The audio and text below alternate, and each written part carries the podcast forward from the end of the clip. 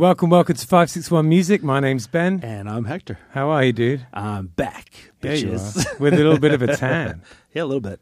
Yeah, do you have fun? Yeah, it was good, man. I mean, Cool. I uh, I unplugged. Uh, I would say 70, 60, 60 percent of the time I was unplugged. So Oh, that was not bad. That was pretty good for me. So Excellent. yeah, Where yeah. does the uh, socket go? Is it right in your back? yeah, man, it's like uh, like the Matrix, man. It's like the back of my, back of my neck. Yeah, I mean, it was good, man. I mean, Where did I- you go again? Uh, Siesta Key, over to the other coast. Oh, nice. Uh, beautiful white sand beaches, and uh, just you know, just gorgeous. I've been over to Anna Maria Island over there. It's a, it's really pretty, like all the birds and everything. It's a different vibe on that side. Yeah, yeah, yeah, for sure. Um, nice thing about Siesta Key is you have um, all of the uh, beach solitude, you know, fun, whatever, like you do there at Anna Maria, but uh, you're like moments from the city, from Sarasota. So there's a hundred thousand things to do if you wanted to venture out and do stuff. So yeah, yeah, Did, it was fun. Did you? Did you head out? Not a lot, not a lot. Um, to be honest with you, I think we got there. We did a little grocery shopping. We filled up the villa with some food and booze, and that was it, man. Like I didn't, I don't think I left again until it was time to go. Um, Yeah, cool. It was just Nice, nice. man. Just got up in the morning, having coffee on the beach, and just sat there.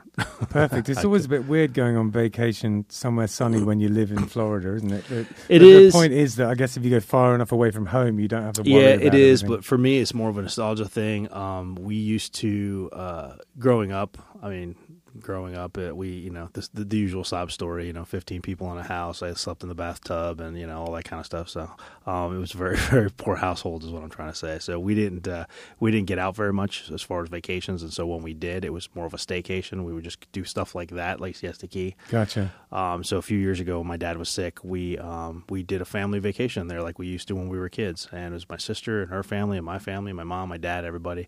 And then after my dad passed away, we decided to continue the tradition, and so Oh, now nice. We've, gone three years in a row now. So Oh, yeah, lovely. yeah, yeah. So it's uh, it's fun. It's nice. It's Yeah, nice yeah. just to get over there. So. I kept uh, James busy over the weekend. I saw, man. Did a bunch of duo gigs. It was pretty fun. You know, it's a, it's not the same animal without without you there, but you know, I know can- it's better. You can say it. no, but you know, like uh, we can still make it work, kind of. But, I feel know, like every time I go out of town, I see you guys posting uh, uh, duo gigs, right? And then I'm like, damn it. I wanted to play there. We haven't played there forever. Why are they doing it when I'm out of town? It's always it's always these like you know these cool places that either I haven't been to in a while or that I haven't played in a while, and then Oh, all of a, all of a sudden you guys are like, you did a, a duo propaganda last time I was out of town. Yeah, yeah. Now you did a duo at the place over in Singer Island that used to be DOS or something. Yeah, yeah, yeah. I'm like, damn it! Every time you guys do a duo, it's like somewhere I want to be. Oh I'm man, I'm sorry. You got to stop going out of town. I guess on that on that note, I'm taking two weeks next summer. I'm going to Europe. Just letting you know now. So Oh, there you go. Can we come and play some gigs? Oh, well, maybe we're going to Ireland. So Oh, nice. Sounds So, fabulous. yeah, man. So uh, we have Andy and Jason from uh, Chicken Danger with us today. How's it going, guys? Good. How you doing? Yeah, I'm great. That's a that's a tough question. Why are you going to start out with the hard questions? I Right? know, man. Uh, I'm a white cis male, so I'm I'm doing great. But, uh, you know, uh, living in a country where they have just uh, taken away the reproductive rights of you know all the women. Yeah. I'm pissed. No, I'm I a hear little you, angry I hear you. and sad and scared. Yeah, it's a weird time, and um, it definitely feels like we're sort of going back in time into a, a, a less permissive and uh, more segregated time, which is very odd. I'm glad we're here to talk about music, though. Yeah, absolutely. It's, uh, it seems to be that's always important in tough times. Yeah, no doubt about it, man. Yeah, when it hits you, feel no pain and all that. Yeah, so um, let's get into it. Um, what I like to start with is, you know, sort of origin story type stuff. Like how how did you uh, how did you start playing music? What was the environment like when you were growing up, and and what kind of music were your parents into and stuff like that? Why don't we start with Andy? Yeah, I didn't. I didn't really get into playing guitar until I was like fourteen or fifteen. It felt like pretty late. I feel like, but maybe, maybe not. Um, my dad played guitar growing up, and I was never really into it for a long time. Um, and then one of my friends, uh, one of my friends um, played guitar a lot, and after watching him a little bit, that's kind of what got me into it. Um, And then obviously because my dad played, there was that kind of connection there, you know, to keep to keep playing. Um, Yeah. So I guess I hadn't really been playing very long before I met you. No, that's true. We we we definitely took opposite paths because uh, I'm, I I never really try and work out how much older I am than you because it kind of depresses me. Ah, But I'm I starting think- to feel that pain. A lot of people I know. Yeah, yeah. I think by the time uh, you know, I, well, you were like 19 when we met. Mm-hmm. When you were 19, I was like I don't know, 31, 32 or something like that. Right. I mean, I'd played hundreds and hundreds and hundreds of shows, and Yeah. you know, I'd gone to school and written big band charts, and Mm-hmm. then I wa watched this kid walk in, and I'm like, oh, he's gonna suck. He's just a kid, and I was just like, And he did. yeah, and he's just, But we will like him anyway, so Yeah. we'll keep him around. So, what was the environment when you grow, were growing up musically, Jason?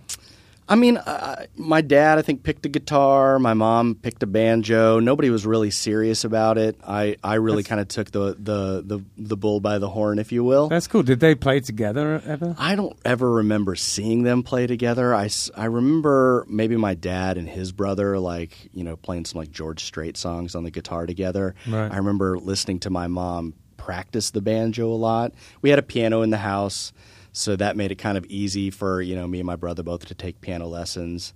And uh, yeah, I did violin in like fifth grade and then Right. transitioned over to upright bass when I was, uh, I think, a freshman in high school or something like that. But it really didn't kick in for me hardcore until uh, I grew up in the Midwest. I grew up in Oklahoma. And we were 13, I know. Trust me, every time I go back, I'm like, "Yeah, great. Uh, so, lo- uh, I Are love they my, still I- there? I, love my family. No, they all. Oklahoma, so- of course, it's yeah. still there. Has not moved. Wind keeps sweeping on down the plain. Uh, no, we moved to St. Louis when I was about 13. So Right. mu- much more vibrant, uh, you know, rich history of music there. And you know, on our way out, maybe a couple weeks before we moved, my uncle just uh, we went to say goodbye, and he had this uh, kind of three quarters uh, size bass guitar sitting in the corner. Uh, he was one of those like imitation Les Paul type of things, Right, and I was right. just like, my buddy had started playing guitar. I was like, "What's that?" And he's like, "That's a bass." And I was like, I don't know. And then as we were walking out, he's like, "Here, take it." Whoa. And so we we moved to St. Louis. It was like the year before my my freshman year of high school, and I didn't know anybody, so I just spent the entire summer pretty much, you know, uh, drawing my own little comic books and practicing practicing the bass till my my fingers pretty much bled. And Right um, yeah, it was it was cool. You know, uh, I, I it gave me an opportunity to kind of do something that I might not have done had I you know had that like peer group around me and going out Yeah. and riding bikes and all that kind of good stuff. So, um, did your parents like listen to music? Did you have like did was music playing in the house when you were growing up? Absolutely. I mean, uh, I, I'm definitely like my my mom's kid. You know, driving around in the car, whatever top forty. It's really funny because I've listened to everything. You know, like you know, she was like you know big into like Hall and Oates and Right. Right. stuff like that. Who and wasn't? Then, right, exactly. I mean, it, again, it's top forty. And then you know, when I got into high school, uh, I had a buddy who was like really into like death metal and and you know drawing zombies and shit like that. And, and so he got me into like Megadeth and Anthrax and Sabotage and you know not like the normal hair band type stuff. And I think my very first band that I got hired into was called Tough Nuts, and we did like Pantera and Bad Brains and all that kind of good stuff. Oh, cool. Yeah, it was. It was. But then you know, shortly thereafter, uh, uh, another buddy, uh, his band broke up because I think he slept with the bass player's girlfriend or something s- standard and typical like that, right? and he decided to start another band. He said, "Oh, you play bass," and he wanted to do like a funk ska band. Yeah. So now here I am doing like P-Funk, and I think I found uh, a bunch of Stevie Wonder records in my parents' like stash. Yeah. And so I've just I kind of have listened to almost anything and everything that we can possibly imagine, and now my writing, I think, is kind of informed by that you know wide array of of- Yeah. of, influences. No, absolutely. Um, so, getting onto that, do you fellas? I mean, I've, I've actually talked about this before with you, Jason, because you know we've hung out a bit, and um, I'm just curious though, um, for those of us who weren't party to those conversations, um, do you have a writing process between you guys?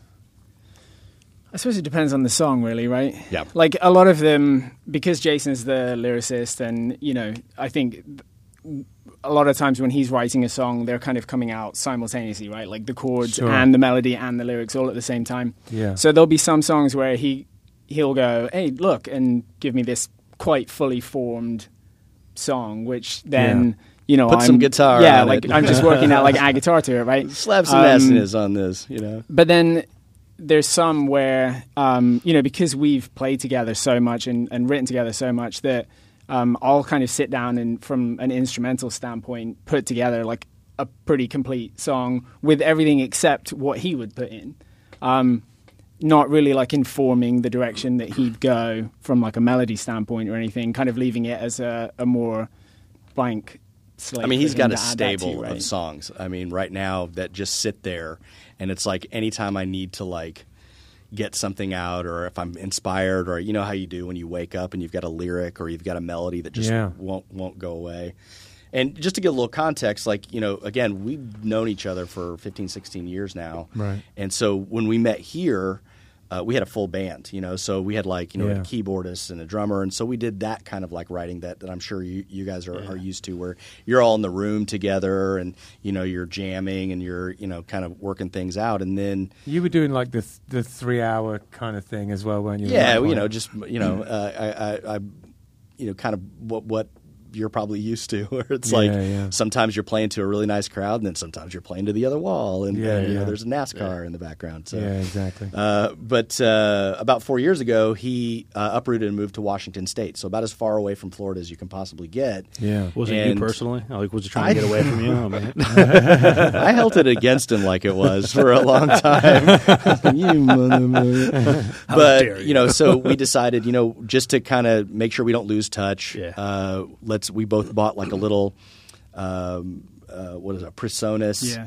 uh, you know, thing with uh, Studio One, and we decided, you know what, we'll learn how to, you know, record Little- Yeah. together. little I mean, we had done we had done our own Oh, recording tons. before, but like we had taken what like ten years off from doing right it or something by Right. that just point. played in a bar band Yeah. doing covers, you know, mostly in, in between. And then we just decided, you know, we'll- we'll start writing. And so it just started off as like mostly songs we had already played but never recorded with our previous band. And then as you know, the juices get flowing, you you know, just Yeah. like he said, you know, I got something, he I'll send it to him. And literally, it's just. You know, never being in the same room, just the exact opposite. Mm-hmm. Where you know, uh, it, it, I can't tell you how good we've gotten at communicating via text. right? you know? Yeah, yeah. It's a lot of Dropbox syncing to Yeah. make it happen. You know. Yeah. so I I actually do a similar thing with a couple of different people and it's quite a nice way to write actually, you know, just bouncing stuff back and Mhm. forth. And it's also a lovely form of communication between friends, you know. It's Right. just it keeps you in touch. It's sweet. So are you in Washington state now? No, I actually moved uh, about six months ago to North Carolina. Okay. So I'm closer, and I'm down here just for a few weeks visiting. So we thought, you know, we'd we'd get a gig in while we were here. And Because I never asked, out. but th- this whole time I thought you'd moved back to England. no, no, other way. I'm all over the place. Right, yeah. right, yeah, yeah, Yeah. Okay, yeah. Well, I don't know if we've ever had a fellow Englishman on the podcast, so you might. Haven't be you? No. I was going to ask that. That's Yeah, brilliant. no, we no, no, should. no. We we've should had start. we've had one. We've had one. Marlon, Oh, um, that's right. Well, Marlon came I'm the on. second one. You're second. not, Yes. he's You're not second. listening. he Oh. won't. You're second. And you know what they say? If you're in second place, you're first loser. No, well, that's all right. but to make up for it, we should start a podcast. There and you me. go. We don't need them, you know? and and it could be That's about true. things that Brits find weird about Right. being in this country. I've got to say, that's not a bad idea at all. Episode one: Yeah, Why did we only take the eye out of aluminium?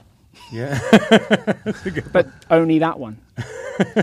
you know, calcium is still there. Yeah, No one goes to the store to fill up their party balloons with helium. it's a Right. fair point. That's a, it is a fair point. I, I, I agree 100%. And then you and I can start a duo, just upright bass. There about- you go. about Dueling we- basses. So, and we'll play all the places that you are upset that they played, but we'll just. Oh, see now, Oh, now you I'm in. I'm in. I'm 100 percent in. I mean, how crazy would that who, be? who would be the low bass and who would be the high? Doesn't matter. we can switch off. Tag team. You're up. I'm playing the ukulele bass. I you come go. and watch that band. James Hector and I, and um, b- the, James wants to start an all bass. An all bass band, That'd be like awesome. five or six guys. Just everybody plays a different bass. Call me. Call me. I'm in. So yeah, um, when you're writing though, Jason, um, with your, uh, you know, you were saying that, that everything pretty much comes together. Is how true is that? And um, do you have a method of constructing your songs when you kind of come with an idea? It's it's either or. You know, uh, with either like a vocal melody, and then I'll just sit down at the keyboard, or I'll sit down at the guitar or the ukulele or whatever instrument happens to be handy, and I'll just start messing around with chords. Yeah. And I come from a, a jazz background, so I'm really adverse to kind of like standard, you know, uh, you know, one six two five like chord progressions that you hear in, in standard pop music. Paco So- Bell's Canon. yeah, and, and there's nothing wrong with that. I mean, some of the, the the best songs usually are just like three chords. You know what I mean? The entire Yeah. way through, verse, chorus, bridge, whatever the case might be. But I have been accused uh, definitely of, of overthinking it Right, at yeah. times, and then other times it'll just be yeah, I'm just sitting down at my like with my with my uh, four string and and just noodling about, and suddenly a really cool chord progression will will present itself, and then I'll go, all right, well. And then I'll ruin it with a bunch Yeah. of tritone substitutions. I don't know if I'm ruining it. Really kidding. making it not radio friendly, but yeah, they're not playing me anyways, so it's cool. You So- heard of those guys, uh, Axis of Awesome? They do. Uh, it's Yeah, a, it's a comedy. like it's a, the songs it's a comedy the group, and they and they go through and they say every every popular song was written with the same four chords, and they will literally play Oh, like, yeah. Like a string of like a hundred Yeah. songs in a row, and it's the same four chords. Yeah. exactly, and it's that. And I it's think it's that. too, I think you it's the. Is it like w- one five six four? Yeah, or right. something? So- Is yeah, exactly. Yeah. Or one six Yeah. four five. All you're doing is just getting around back to the one, you know what I Yeah, mean? And exactly. just as simple as, as you possibly can. And it pisses me off, to be honest with you. I mean, I listen to s- I listen to pop music, um, and you know, you listen to Harry Styles, and you just go, whoever you know, if he writes his own stuff, awesome. If he's got other writers, they just know, you know, keep Yeah. it simple, stupid. Keep it simple. Yeah, yeah. I've um, I don't know why, but I, I've just been sucked in by Harry Styles a little bit. I like it. I can't help it. because he's from England too. oh, that's why. yeah, he's got that pull. I'm for us. Englandist. Yeah, right. Have you heard of uh, a guy called Rex Orange County? No. If you haven't, uh, check him out because he's like, Is I mean, he, he's is he English? Yeah, he's also He. English. Well, there you go. Trend. And and I, he's one of those guys that back. like I, I found on Spotify and I was like, oh, I found somebody. Like this is this is my little guy, right? And then he was just in Miami like two months ago, and I saw like videos on on Instagram, and he's playing to like packed stadiums. It's like he's he's now like David Bowie big. Oh, wow. And but he, what I really like about him is he does he plays guitar, he plays piano, he sings, you know, i- i- and he doesn't. He's not formulaic at all. He do, he'll add rap. Uh, Yeah. You know, he does. I mean, just some be- and then dance. just beautiful, beautiful songs that are like, you know, some Oh, wow. three, four, and then he'll turn around and do like a total, total rap song or something. You know, but Neat. check him out if, if you like Harry Styles, you like I was Rex Orange County. uh, it's just Oh, bo- okay. both my kids play music and stuff, and and uh, my my son actually is a really good drummer, um, and my my daughter is just super into music, and and she's now discovering a lot of the bands that I used to listen to when I was younger. Yeah. So she's stumbling across The Cure and Morrissey and, and, and stuff like that. And That's rad. And yeah, so the Smiths She's and like, everything. "Dad, so- have you ever heard of the Red like Hot a Chili Peppers? goth, isn't she? She's So- a, she is a little bit. So, yeah. so like you know, like all that stuff makes, yeah, makes yeah. sense. Oh yeah, and and, and and and and just it just makes my heart swell with joy. so, but she and she uh, likes Destroy Boys, and they're awesome. Oh, dude, they're awesome. Yeah, have But- you heard that band? It's like a, an all-female. Um, I don't know if they're all female. I think they are. Yeah, right? they are. It's, a, Yeah, it's like a riot girl band. Yeah, basically. and- it's all punk. Yeah, and it, they're a, a new, newish, all-female um, punk band Yeah. called Destroy Boys, and She they just are went to go. s- amazing. Yeah, she just went to go see Destroy them. Boys. Yeah. Yeah, I yeah. like it. Yeah, you got to hear it. It's pretty All right, good. I'll check it out. But we were just having this conversation about uh, about lyrics and and you know the the complexity or the simplicity of lyrics in certain certain genres and certain music. And she actually brought up like Morrissey and and saying how you know there's a lot of these pop singers and stuff, and like you said, it's very formulaic. It's you know, it's verse, chorus, verse, chorus, and it's um and it's and, and the lyrics, you know, they don't necessarily mean anything. They just they just they rhyme and this and that. But then you listen to something like Morrissey or the, the Smiths even, but just just Morrissey and his solo stuff more so. you listen such to, an asshole, but It's yeah. but it's this uh, it's a hundred percent. But it's it's just like it's a story. And nothing rhymes, and there's no verse, chorus, verse, chorus. He just goes on and on and on, and the music just poem, goes here it? and Yeah. there and here and there and here. But it's beautiful. well, I, I, I sort of just because I was um, I spent ten years in Manchester. Hating um, Morrissey? No, I love I, I love the Smiths. I couldn't. I'm not bothered with Morrissey, but the Smiths, that song, "It's a sunny day, so we'll meet you at the cemetery Yeah, gates." yeah. I used to walk past those cemetery gates on the way to work, like Nice. every day, uh, and so you know, sometimes I I just listened to the song as I was walking past it. You know, That's funny. yeah, definitely, That's uh, definitely Yeah, a vibe. But, but there's something, you know, there's just something about it. And and on that note, um, doing the show prep, I was listening to a lot of your guys' stuff.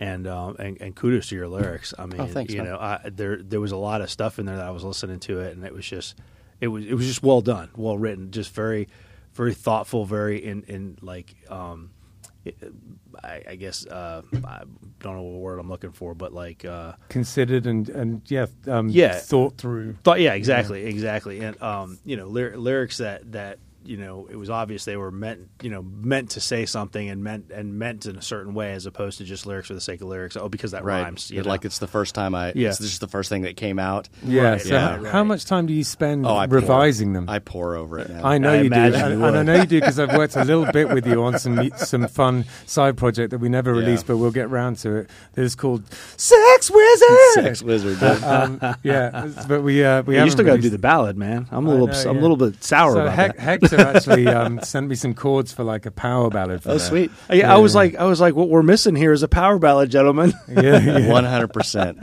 A hundred percent. No, that was a lot of fun though, and and Now, are we talking like Poison? Or are we talking like REO Speedwagon? Uh, probably more like poison. Okay, yeah, gotcha. yeah, mega like yeah. poison. I'll, yeah. I'll have to Fair send, enough. I'll have to send it to you. All right. Yeah, yeah.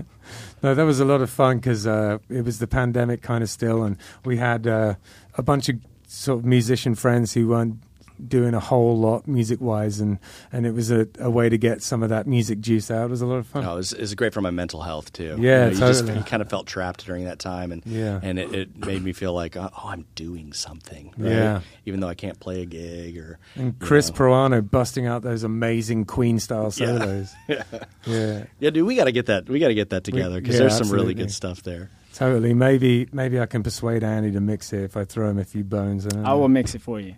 Let's Oh, do it. There you go. It's ninety nine percent Well, there. Honestly, let's talk about the money first. I mean, w- you and I'll discuss that offline. Sounds like it's taking a commission, I guess. I don't know. That's awesome. Um, so, do you, when you're at home, practice your instrument uh, in order to better yourself on it, rather than just playing songs? I don't really anymore. I I found more what I'm doing now, like with us making music remotely, is I actually do like less and less guitar than I used to. I think. Right.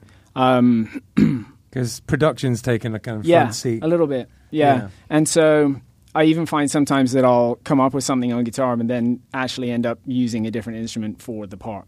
Like it comes out quicker on guitar for me because it's Yeah. what I'm used to. Sure. But yeah, so more more just as like a writing tool and recording tool now. I right. think. What are you recording on?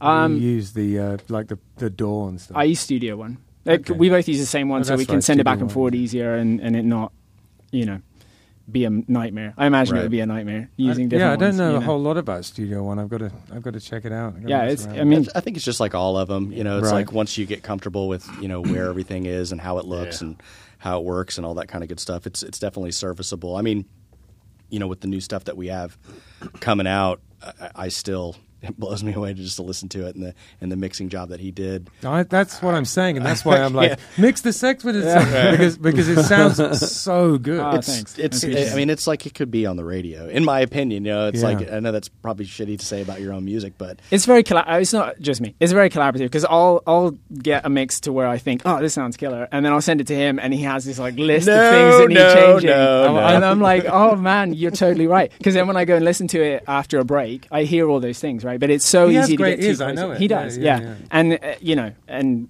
it, it's so certainly not just me. Um, we talk about that all the time too about how how if you're mixing your own stuff you, you you're almost too close Yeah, to yeah. it so You- you get to the point where you're like man this sounds amazing and then you have to let someone else listen to Yeah. it refresh it. and then ears he's like let me send it across the country Yeah, and then I'll go. I- I'll listen to it, and it's it's tough too because you listen to it and you want to obviously you want to heap praise on on the fact that you know you I know the hard work that he's put into all this stuff, Yeah. um, and it's all you know it's it's it's all wizardry to me. I mean, I, I'm good at like I can sit down and come up with I can I, I, I call it sound design, right? And, and what he's talking about is I'm a bass player, he's a guitar player. We can sit down and noodle around on bass guitar all day long, but when you're just two guys and you're trying to write as if you're a full band, now you're getting into MIDI and now you're getting into Yeah. to drums and and Yeah, what are drums you are using for the drums, by the way?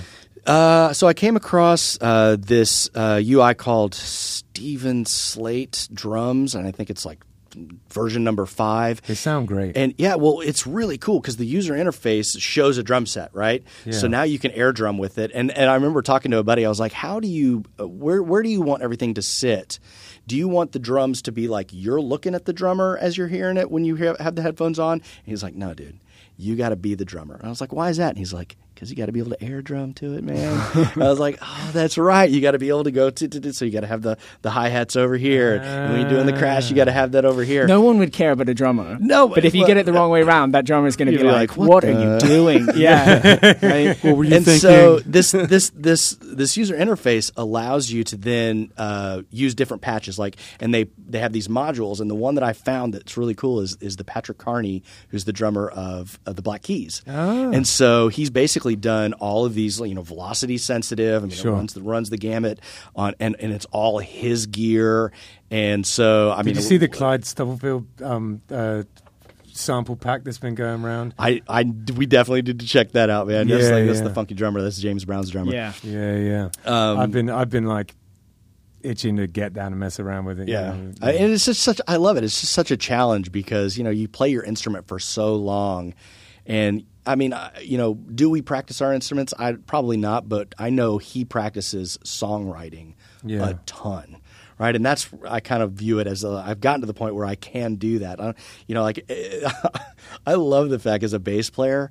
I mean, I can write a song and then in like 10 minutes I can just come up with like th- what I think is like the perfect bass line. And I'll and like he'll he'll send me songs and they'll have bass lines on them and I'll go, "Here, let me put something on top of it." But I put them in there knowing, like, that I'm not going like, we should totally use mine because I'm a terrible bass player, right? So, and then I'll send him back and he goes he'll he'll say something like, "Yeah, why did I even send you?" Well, yeah, I don't even know what the point is. you know? But that's the whole thing. I mean, that's where you want to get, I think, as a musician, you know. And, and obviously, I probably sound like I'm heaping a lot of praise on myself, but like I worked hard to get there, Yeah. so that I can just sit down and go, No, exactly. be done with it. You what know? was your?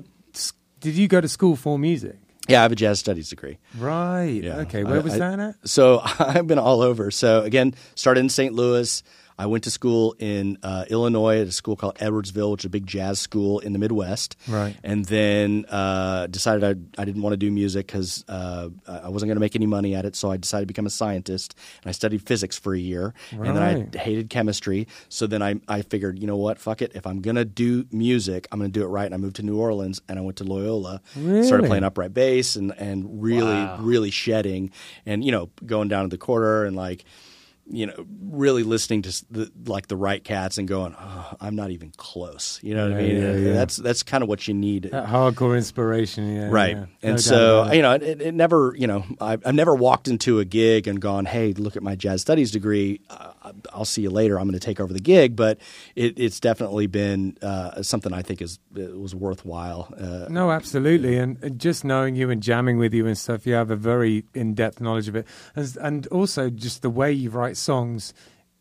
definitely would keep that fresh because you are look you are searching, you are looking for that chord, you are you know exploring in that in that way, which in a sense is a form of practice, you know. Yeah. yeah. I send them lead sheets. There's a lot of nines and elevens and like Yeah, yeah. sharp fours and, and sus written It's another there. one of your weird chords.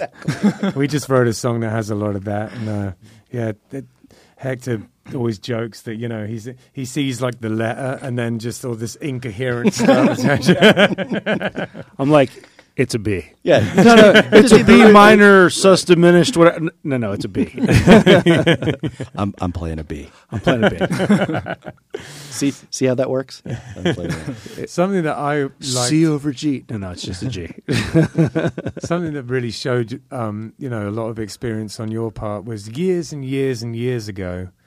We played a square grouper gig where you filled in on stand up. Oh yeah. and this the way that your stand-up bass was dialed in was extraordinary. It was it had this this mid-range rasp to it, but it was um you know, there was like no feedback, and it, you could turn it up real loud. I get was- feedback for days, so It was inspired. In fact, but I know, play, but I play the feedback. So Well, I make it look like I do it on purpose. Hector does a great He's job. turning around, putting the Dude, amplifier. I do, I do. he, will have he has a sustain pedal and uh, uh, uh, is it what is it sustain pedal? What's it called? Oh, Your- it's that the um, Electro-Harmonix freeze pedal. freeze pedal. So he'll freeze a note at the beginning of a song or something, and then start Kinda noodling like a- over like it a a little bit, bagpipe or and then Right. all of a sudden, like it, it just like the note just happens to vibrate or whatever, or just just the right resonance, and it makes me have this crazy feedback.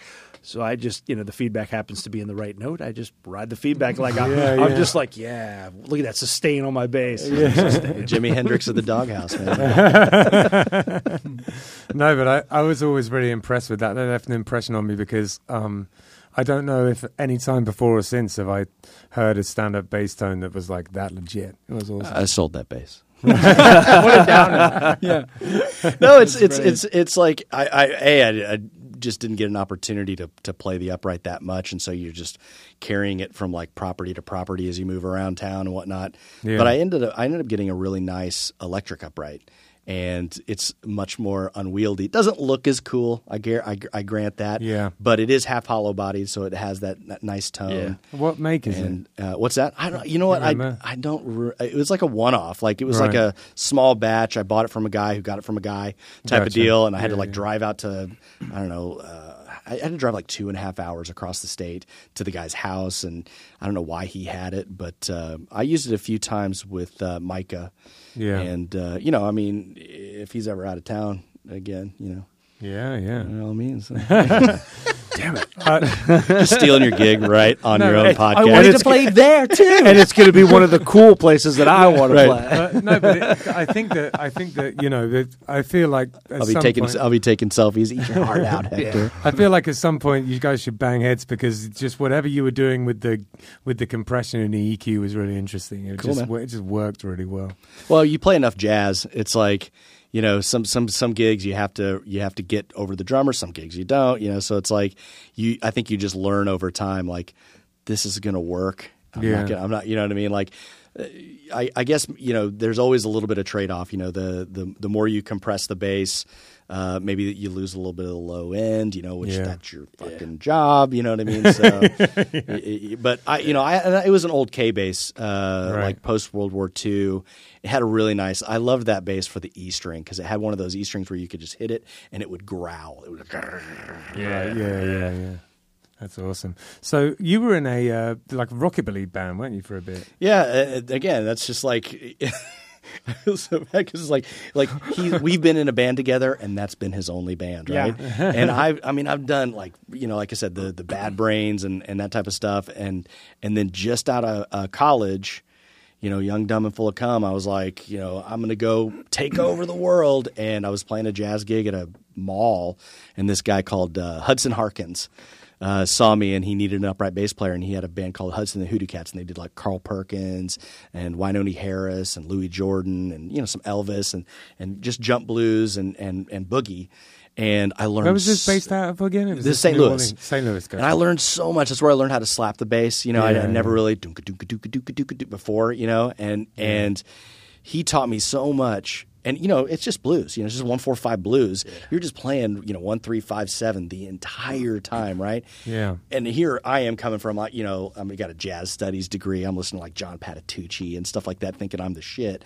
And I feel like I learned more about time playing in a rockabilly band than any other uh, group that I that I played with. No, that's legit, man. I, Yeah. I've done. I mean, I, Where did you figure out how to? Did, did was it Satch that kind of showed you, or did you just figure it out online? No, just it was just it it just kind of happened like organically almost. You know, I mean, I tried to like I, I so I played electric bass pretty much my entire life since I was like 18, 19 years old. I'm the same way. Yeah. You know, and then um, when I joined Hillbillies a couple of years ago, which by the way, uh, two days ago or yesterday, yesterday, I think it was yesterday, was the uh, two year anniversary of my first gig with you guys. Happy Yeah. anniversary. Happy Um, anniversary! When I uh, when I started playing with these guys, I was playing an acoustic bass just plugged in, and then they were all you know they were on me about like you got to get a stand up, got to get a stand up. So I finally got one, and you know it even then I got it, and it was probably two or three months before I brought it oh, out because I kept I kept like oh I don't know I can't do Your fingers must have been. you know and so Yeah, i finally right. brought yeah finally brought it out and stuff. And then then my big thing was like like you said everything is like you know one you know one five or you know one one three five and stuff like that. I you know i was like this sucks. Like i got to do something a little more exciting or whatever. And i kept trying to i kept trying to do the slap stuff and i just couldn't do it couldn't do it do it and then it just clicked one day and now i can't stop like Yeah, yeah, i can't yeah. play something without slapping Right. Yeah, now you're yeah. trying to figure out how to put like 64th notes. You're like, oh, it's crazy, but it's it's now now it's fun. yeah, and because of you know because of the way it's just the kick and the snare, the slap in there, it's almost essential because it just Right. adds the rest of the. Yeah. It gives us that train beat, that Right. dung, you know. Yeah. yeah, yeah, makes a lot of sense for us. So, um, yeah, you've got a record out already, three foot three thousand. How many? When did that come out? It was like April 2020. okay. Wait, yeah, All right? I'll take your word for it. I think. yeah, I think so. it was. So Yeah. you really started pushing this original stuff after you left. Then. Yeah, which was. Oh, we, we Well, I mean, we had a yeah. band that we did all original stuff with Oh, okay, down here. It, it's kind of a sad story because we we met, uh, we met in Greece. Uh, we we met and then. Uh, he went back to get uh, his what your green card Yeah, or your we visa renewed. We've been or playing for like two years together. At that and then he got he got it denied. The rest of his family got it, Oh, man. and then he got it denied. and He was stuck over there for like eighteen months. Yeah. Oh, wow. And so we had to find we found another How guitar come? What was- player. What was, that about? Did I Uh, ask? Yeah, no, I, Sordid past. I was working for my parents' company, and like fully legit. He flies and, helicopters, by the way. and they thought that it was like a made-up position Oh, for me to have a visa, It even though. I'd been, you know, ha- I've mean, been a- working there for years. I you mean, know? a helicopter. yeah, I'm not just faking it. Like Yeah. you know, like put me in a helicopter. yeah, I'll show you. fine. I just learned how to fly a helicopter to get a visa. That's a right. lot of work. It's a very, very Sick- long shot. If yeah. that was me just making it real up, right? circuitous route. Right. So yeah. So uh, they didn't. I guess didn't believe it, and then and then the whole thing was like, well, you can appeal it, but it's essentially just resubmitting a visa, Yeah. and then the wait time on that was a long time. So Oh, mate. so I was gone for what like eighteen months. Yeah, and you know we had prior to that weird thing. isn't Yeah, it? it was pretty. we had a we had a you know we had a full four piece band and we had written an entire album within like the first five or 6 months mm-hmm. that we all knew each other Right. and we were really focused on that we were called kindle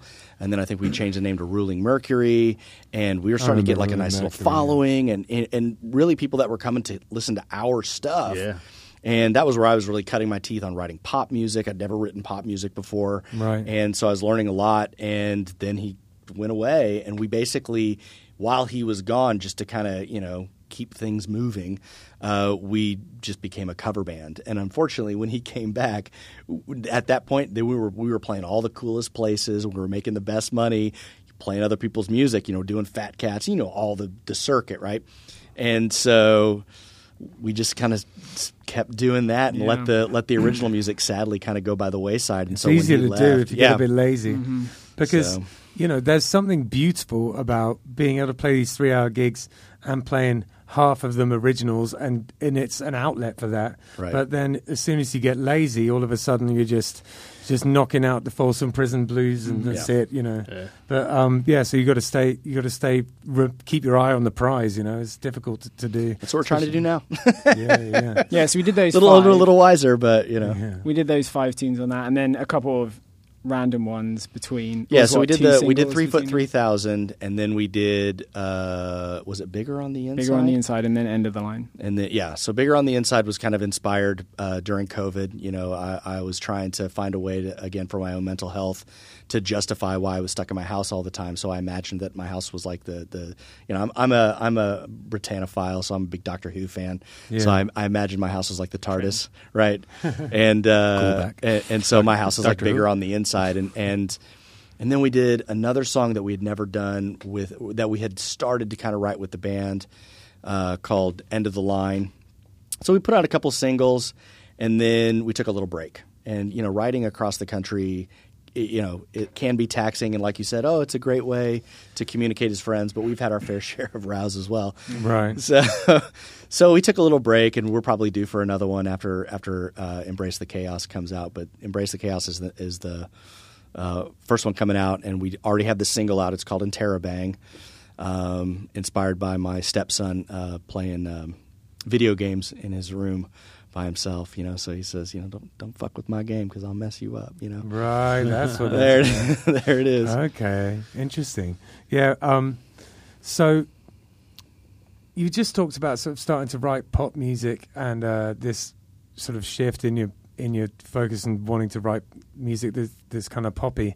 Do you have any musical inspirations that you were kind of looking towards that that were sort of role models, like path models for where, what you wanted it to sound like? I mean, I hate to say it, but I think we were really informed by Coldplay Right. and like maybe Incubus a Like little back in bit. the day? Yeah, like when we first when I first started writing pop music, it was a lot of like that what was you know cool in like 2005, 2006, like Yeah. when we met. what about Um, now? Well, it, it's it's it's evolved. I sadly, It's very soulful. yeah. See, the thing is, is that I'm like a Motown. Like Stevie Wonder is like my musical guru, right? Yeah. That's just like everything kind of s- starts and stops with Stevie for me. So everything that I do, I. I'm always kind of imagining that he's looking over my shoulder. Oh, that's you know what I mean? Like, of like, Stevie, like, right? but would Stevie approve? I mean, he wouldn't see. I was just I was gonna about to say that. You you took the words out of my mouth. I was like, well, he didn't really see it though, does he? but he senses it. You know, he feels it. You know, Brilliant. he's, he's you It's know like a ninja. exactly. I mean, I can feel his hair waving against. The If back Stevie of my head. Wonders is watching this podcast, then, uh, then big up, Stevie. We still love you. but yeah, so it's How it's, it's for me. It's all about musicality, uh, being honest, being real, being organic. Um, I I agree with you. I you know, I'm not real big on just like just because it rhymes. Let's just stick with it, or maybe just because it sounds. And in fact, the the the last song on it's just five tunes uh, is a song that we had done kind of intermittently. It's called Catch Twenty Two. yeah. And you know, I you can go and like you can look up Catch Twenty Two, Jason Van Diemen, and there's probably videos of me playing it on YouTube. Or You whatnot. had that song before we even met. Yeah. and and it, and I was Right. He played it for me very early on when we first started playing, and I was like, we like we got to do this song. And every time there was an opportunity for us to I'm record just it, like it's not there yet. Yeah, it's not, we- I don't. You know, I would sit down, and I would play it, and I go, no, it's just not.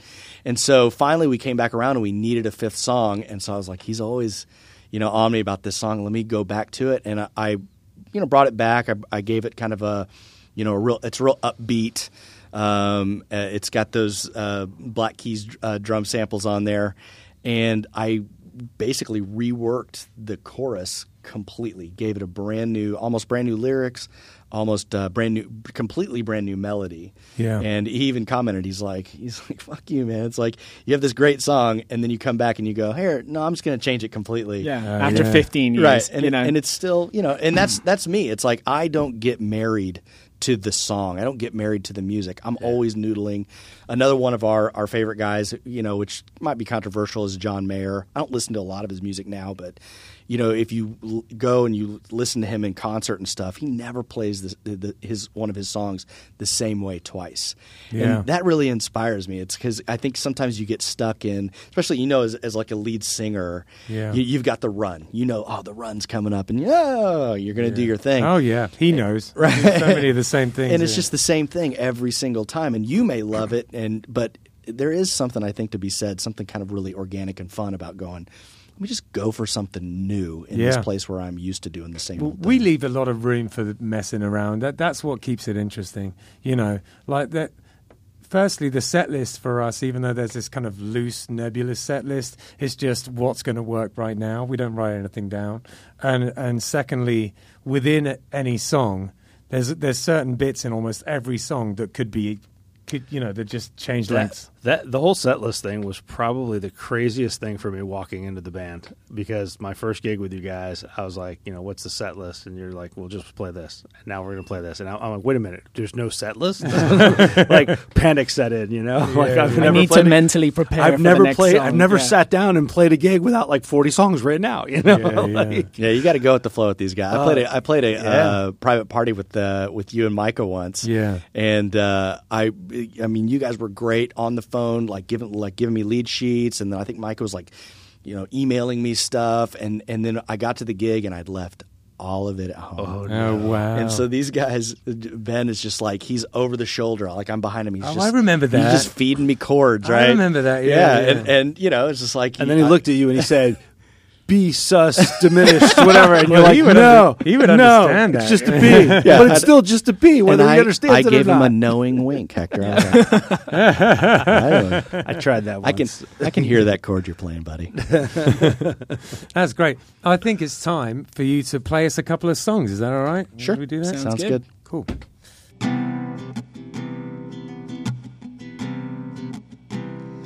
I know I should start slow.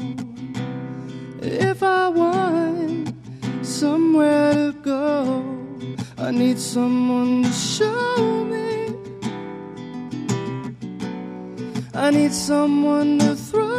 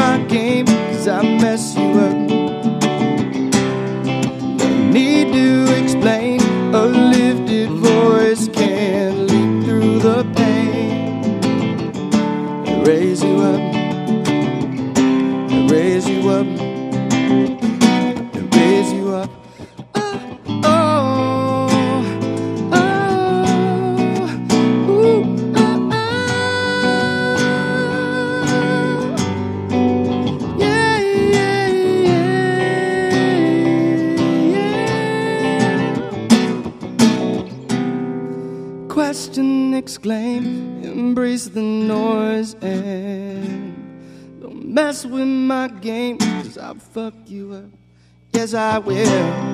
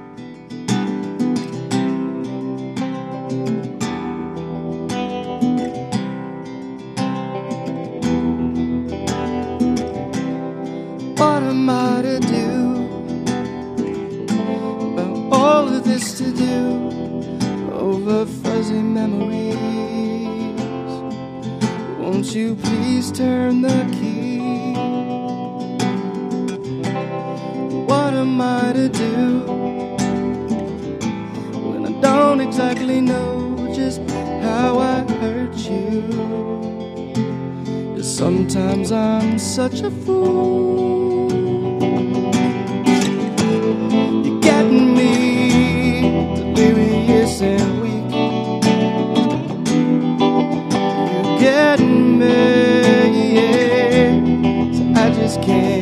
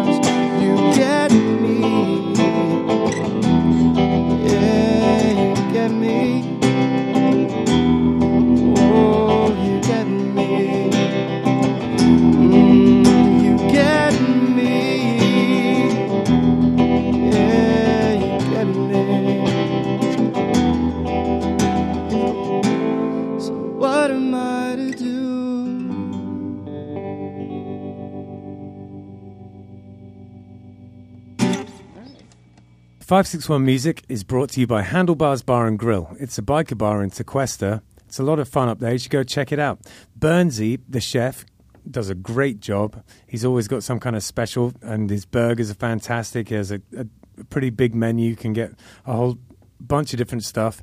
And there's loads of beers on tap. There's five or six beers on tap there, and they're always changing. They bring in different things, so you can go and check that out. And it's a biker bar, so uh, if you ride, it's perfect. If you just shooting up US 1 out of Jupiter. It appears on your right. It's a little yellow building. It used to be called Judy's. It's been there forever. It's kind of a legendary place. And my father in law, Peter Pinello, he took it over and he revamped it, repainted it, cleaned it up, made it nice, and now it is back up and running. So if biker bars are your kind of thing, you should go and check it out. And even if you don't ride, there's plenty of parking. So, you know, come by and just check check the vibe. And there's always a bunch of bikes out front. So if you're into classic cars or classic bikes it's a pretty interesting place. My father-in-law is a big fan of bsas and you know sometimes he'll ride one of his bsas up there. And my brother-in-law pj uh, runs a, a motorcycle repair place a british motorcycle repair place. And a lot of the people who get their bikes fixed there. You'll see them coming through handlebars. It's pretty interesting. There's a bike night on the second Thursday of every month, and um, there's a jam on the fourth Sunday of every month. At the moment, we're having a little bit of trouble with this, the village of Tequesta being irritating about the noise. So once we get over that hurdle, the music will be back. But until then, just come and enjoy the vibe. It's super chill and um, a really fun bar. Now, the other sponsor that we have is Oasis Root Kava Bar. If you don't know anything about Kava, it is a Polynesian root that you grind up and you mix with water, and it gives you a little bit of a warm feeling, and it's just a kind of a social drink. They used to use it ceremonially or for parties and things like that in Polynesia, still do uh, for thousands of years. Now, for the past 15 years, it's been steadily growing in the USA. If you've never been to a Kava bar, you should just go check it out. You know, first just for the novelty value. If you've never done it, it's pretty fun and interesting, different thing to do. And then you might find out that you like it. And if you don't drink, it uh, is nice because it has kind of a bar vibe, but no one is drunk. So you know, if if that sounds appealing to you, then Oasis Root Kava Bar is the place for you. They do a poker night, and uh, Jim, the owner, is a big supporter of the podcast, and we thank him very much for his sponsorship. It means a lot to us. Um, you can find it in Sea Grape Square on Indiantown Road in Jupiter. It's called Oasis Root Kava Bar, and it is a real nice place. I swing by there from time to time. Love the place, and it's full of a great crowd of characters, and you should go check it out. And uh, our third sponsor is LMC. Why don't you tell us a little bit about that, Hector? Yeah, live music community. It's the uh, the studios that we are in right now as we speak. Um, we do the podcast out of here. It is actually a music school, um, mostly for kids, but they do have a, uh, some adult programs and things. Um, it's uh, it's a pretty cool spot, man. They have the different classrooms um, for individual uh, lessons. Um, they they put kids together. Uh, my son came through here from the time he was like ten to the time he was like eighteen now, and, and he's you know he's he's a hell of a drummer, and it's and it's you know one hundred percent because of LMC and because of the teachers here. Yeah, if if your son is an example of of someone who comes out of LMC, then that's a, a glowing. Well, that's what I'm saying. It's just it's just you know he he you know they took this shy kid who who um, in the beginning wouldn't you know wouldn't say two words to anybody on stage. Now now now he wants to switch to guitar and be a front man. So go figure. Mm-hmm. Um, but yeah, uh, they'll put kids together with uh, like interests and like levels of of musicianship, and they'll form bands. And it's more than just you know going to a school and, and learning the instrument or learning the music or learning the theory. I mean this this uh, this school here, but it, it it puts the whole package together. It teaches them Yep. how to handle situations on stage, how to handle, um, you know, being in a band and being with bandmates and band situations and band problems and you know all that kind of stuff. And they do live performances at saw a lot of the same local venues that you and I play at, which Yep. is which is pretty amazing at And that age. I work here, and I have to say I enjoy coming into work every day. I love my I- job. y- You know, I just saw. I just. Uh, I, I was just listening to uh, um, uh, Ricky uh, um, from the Shake, listening to Yeah. the Shake cast, and they were talking about LMC, and you know, he made a comment that you know, if there was a place like this when he was growing up, you know, like what level of musicianship would he be at now? And I 100 percent agree. If there was a place like this when I was growing up, you know, I'd, I'd probably be, you know. At least three percent better than I am now. So yeah. Justin had the great idea as well of of having the kids even make their own T-shirts and stuff. Yeah. and then talking to them about once they get the money from the gigs and the T-shirts, how to reinvest that in the band rather than you know spending it on stupid things. There's so many factors to Absolutely. you know it's really the whole package when it comes to putting a band together. Yeah, and and then the other thing that Justin's got going on is he's got the Give and Let Give event, um, which is uh, Sunday, um, Sunday, uh, July tenth, I Yeah. believe it is. Yeah, um, and so basically the event is for uh, for kids it's free. For adults uh, the price of admission is you have to donate a piece of gear. It could be anything from uh, you know a pedal to a full pa system. We don't care. Just whatever you've got lying around that you're not using anymore it's collecting dust bring it in. Yeah, the uh, the spirit of the event is um, as a musician if you have a piece of gear that you're not using and you have something that you're looking for that we might have you can come in and swap it out. Um, but it, the, the the main spirit of the event is that as a, as a kid some of these uh, items that get donated um, you can just come in check it out try it out um, you know plug it in check it out on the spot and and take it home with you no charge no strings attached no nothing it's the the whole point of the event is to get musical gear musical instruments um, you know sound gear into the hands of kids and, Yeah. and and get them you know get them to start their journey or continue their journey yeah. I've never been part of an event that has like zero ulterior motives as much as this. It's just about getting stuff into these kids' hands and and helping them to further their music, Yeah. you know, and just to continue practicing their music. It's it's really wonderful, and the smiles on their faces, you know, it's so nice to see. It's real yeah. cool. Yeah, and this is uh, this is the brainchild of Justin Hucker, the guy that owns uh, LMC, and and it's it's an amazing event. Um, this will be the third one now. Uh, ben and I, you know, we we come here and, and help host it and stuff, and get and help the kids get the get the gear lined up and set up and work on the gear with them and stuff. Um, but it's it's amazing. We've we've so far we've given away um, drum sets, uh, guitars, and like Marshall full full like Marshall stacks. Um, Yeah. We've given away um, full PA systems, Really nice guitars. It's yeah, crazy. just all sorts of stuff, and and not just not just like rock stuff. I mean, like we've given away like flutes and and clarinets, and you know they just uh, again, it's just anything musical that if you have it lying around and you're not using it. you know better in the hands of a kid than sitting in your closet collecting dust. You know, you're not Absolutely. you're not going to put it on offer up and get more than about five bucks for it. So you might as well bring it in here and Yeah, exactly. you know, and, and do something good with it. Absolutely, you know, Yeah. it's about this stuff being used. That's what Yeah. it was made for. So, you know, if you've got anything lying around, bring it over. And on uh, July 10th, you can either come, you can either bring it beforehand and we'll just add it to the pile, or you can bring it on July 10th and come with something and leave with something. You know, it's Yeah. up, up to you. Yeah, yeah, definitely. So, uh, Andy and Jason, um, we were just talking about live music community and the fact that it's a school and we we teach bands. Do you have any advice or any sort of pearls of wisdom that you would give to a young musician who is sort of starting their journey? Like anything that you think would be a good uh, a, a, good thing to know? You know. My uh, my seven year old son really wants to play guitar, but has like zero patience yet. Yeah. so because yeah. he's not awesome immediately, he's like ah, puts it down. yeah, you know? that's a lot. So I That's had a to keep telling him like you you just it takes time, right? You have Yeah. to just play and play and play. Um, so I, I think that would be it for me is that you're not going to see like immediate awesome returns right Yeah. away. It's not a video game. Yeah, and you know I guess that comes with some I maturity. think that's one of the hardest things for kids is Mhm. is I mean I mean for some adults because I know for me you know I do the same thing if I Yeah. try if I try it and I don't get immediate gratification Yeah. I'm just like yeah I'm done but yeah, you de- you definitely have to put a bit of work in. That's for sure.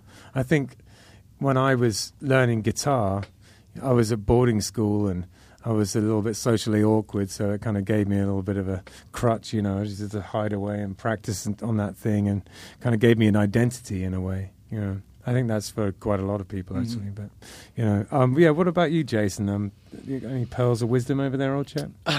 I, uh, none, none from me. I, I got the opportunity once to um, meet Herbie Hancock, which was Wow. which was a, a super huge honor. Yeah, absolutely. And uh, we asked him kind of the same question, and uh, it's kind of standard. I think you've probably heard it in, in some form or fashion, but um, you know, he said, you know, work hard, practice, get good at your instrument. You know, make sure you can read music.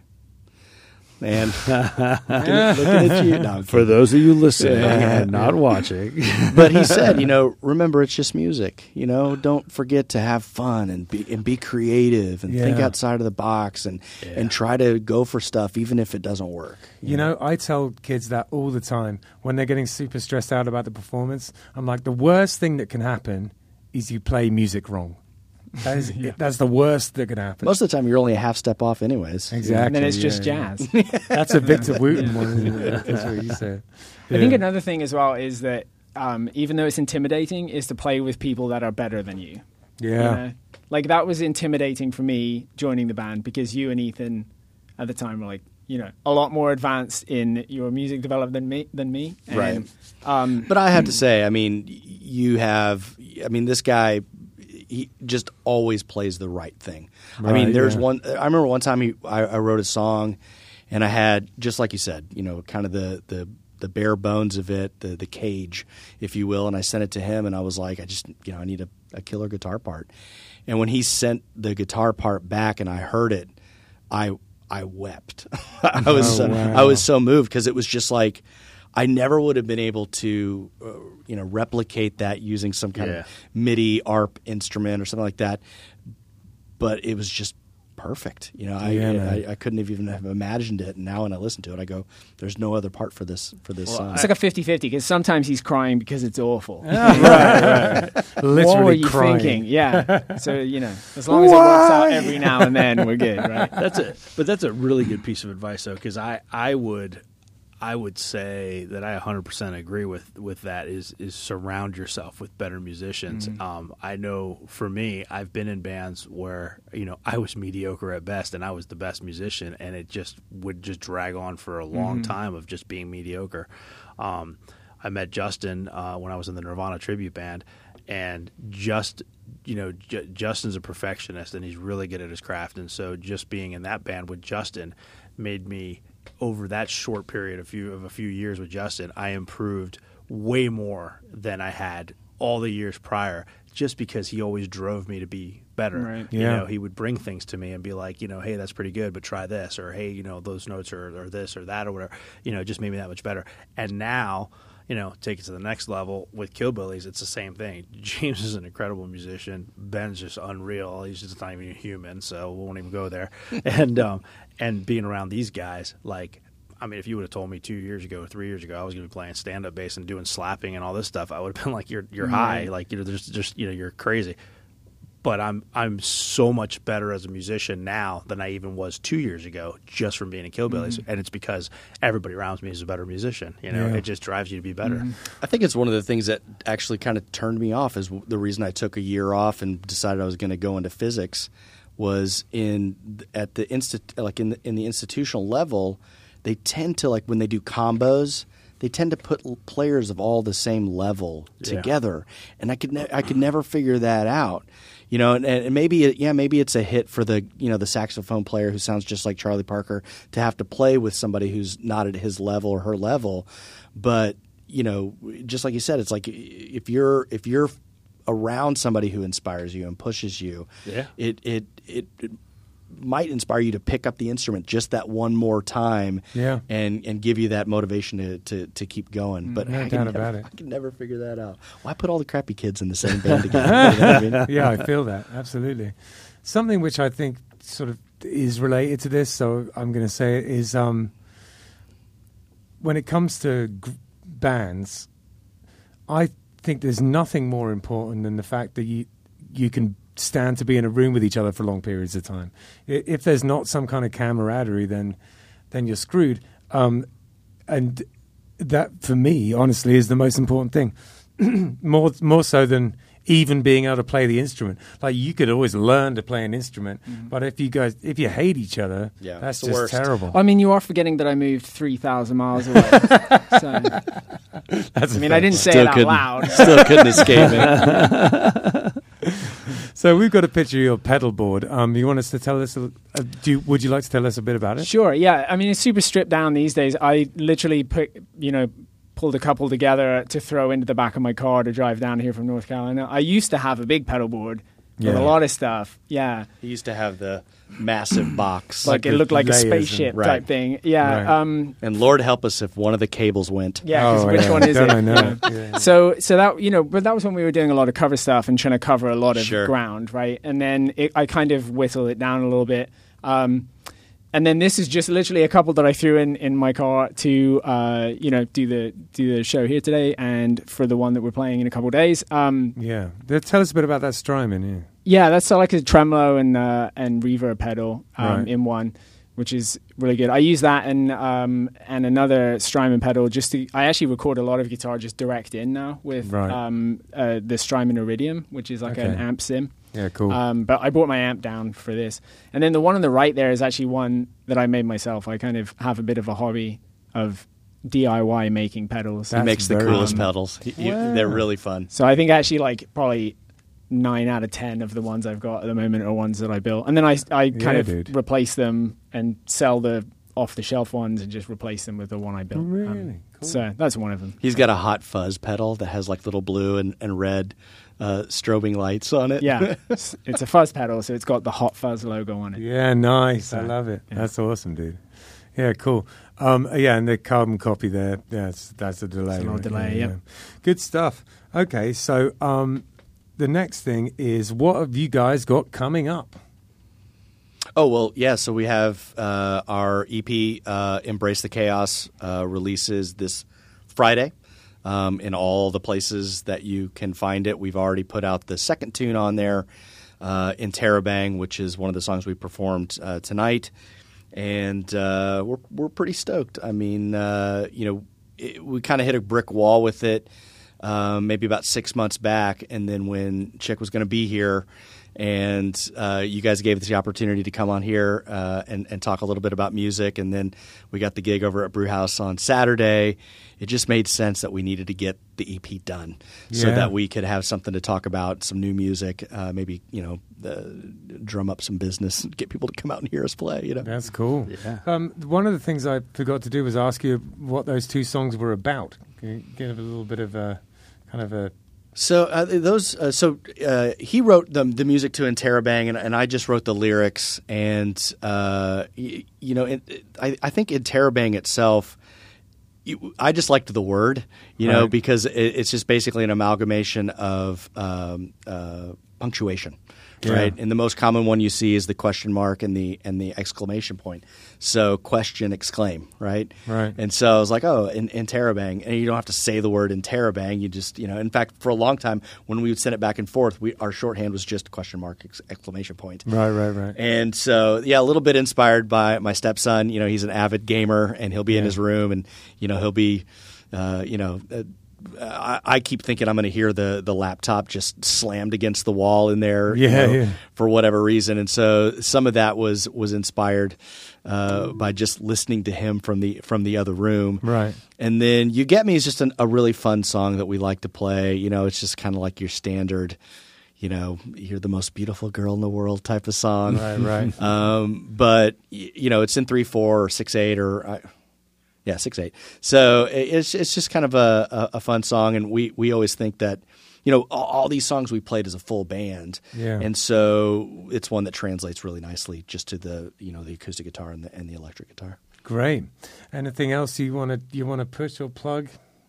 Socials or anything like that? Wow, it's, We can get all that on the, ep- My- the end of the episode. my brain went to a different place when you asked me that. Right? I wanted to plug. yeah, we'll put all your stuff in the uh, in the show Yeah. notes and everything. So we'll tag all that stuff and everything. Yeah. So Well- it'll be all in there. And uh, I'm bummed, man. You guys are playing. Uh, you guys are playing Brewhouse. I just moved to Lake Park like three months ago, so Brewhouse is quite literally two blocks. Like I could walk I to know. Brewhouse. I'm Okay. dragging Oh, him yeah. all the way up to a gig. But we're gonna night. be, Oh, of course. But we're gonna be up in Vero for a gig. Yeah, so. musicians never get to see other oh, musicians. it's such a rarity. Whenever I get get a night off, I, I almost don't know what to do with myself. Right. like, I know, I'm it's like, and it's hard because you you know it's like you you, you want to go and you want to support your friends, but also you don't want to be in a fucking bar. You know? yeah. it's like why do I want to go? Why do I want to go to work to hang out? Right, right. I mean, kind of, yeah, yeah. It does get a little bit like that. So, um, on Friday, July the 1st, we are playing at Conchy Joe's in Jensen Beach from Jensen Beach. um, 8 to 11. And then on Saturday, July the 2nd, we are playing at the Kilted Mermaid in Love that place. Super cool place. If you've never been to Super the cool Kilted place. Mermaid, you should go check it out. It's really weird, but in the best possible way. Um, it's the it, the Kilted Mermaid. The guy wears a kilt. I mean, it's they, they really go in the whole hog. Yeah, you know. yeah. And it's funny. It's not a it's not a big place, but it has a huge patio, and then they they put speakers all out there, and everything's piped in from the board inside. So no matter where you're at, you hear the band. Yeah. So yeah, it's pretty cool. It's pretty and, cool. And then on the third of July, we're playing a private party. So we're not going to say where that is in case a, a horde of people shows up. You know what yeah. a docs here. Because a horde of people always show up to our gigs yeah, of course they do. You know. What are you talking about? yeah, all the time, all the time. anyhow, anyhow. Thanks so much for coming on. Oh, thanks for having Second us. Brit, put it Yeah, there. I know. Oh Yeah, boy, yeah. here we Yeah, go. thanks, buddy. Thanks, Jason. There we go. Th- thank you, fellow American. High five. and uh, for those of you that are uh, listening and watching, we thank you. Um, as always, like, subscribe. Yes, please. Yes, I think there is a subscribe button uh, there somewhere, maybe above Ben's head right now. Um, should be, anyways. And if there's not, I'll put one in.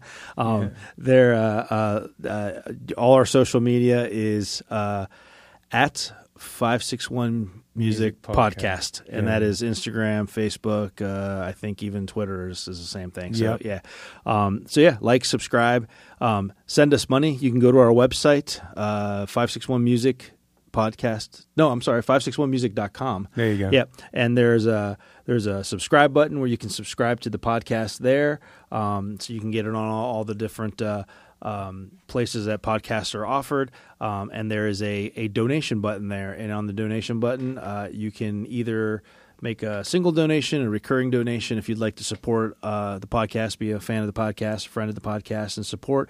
You can also uh, go through there, and there's some information on how to sponsor the podcast. Um, so there's different levels of sponsorship that you can buy, et cetera. Um, all of that is very helpful. This is not something that Ben and I are like making a killing at and quitting our day jobs and you know becoming millionaires doing this. We do this because we love the mu- local music scene, and every penny we get, we put right back into the podcast. Yep, so, that's that's it. you know, just to, to to fund the podcast, to buy the equipment, to to put on the awesome music festival that we did back in April, you know, stuff like like that. Yeah, so, exactly. So it's it's everything you know everything we get we put back into it because we're really trying to support the local music scene. So anything that uh, anyone can spare and and help support the podcast, it's highly appreciated. Absolutely. Yeah, Brilliant. So on that note, thanks guys, and we'll see you next time. See ya.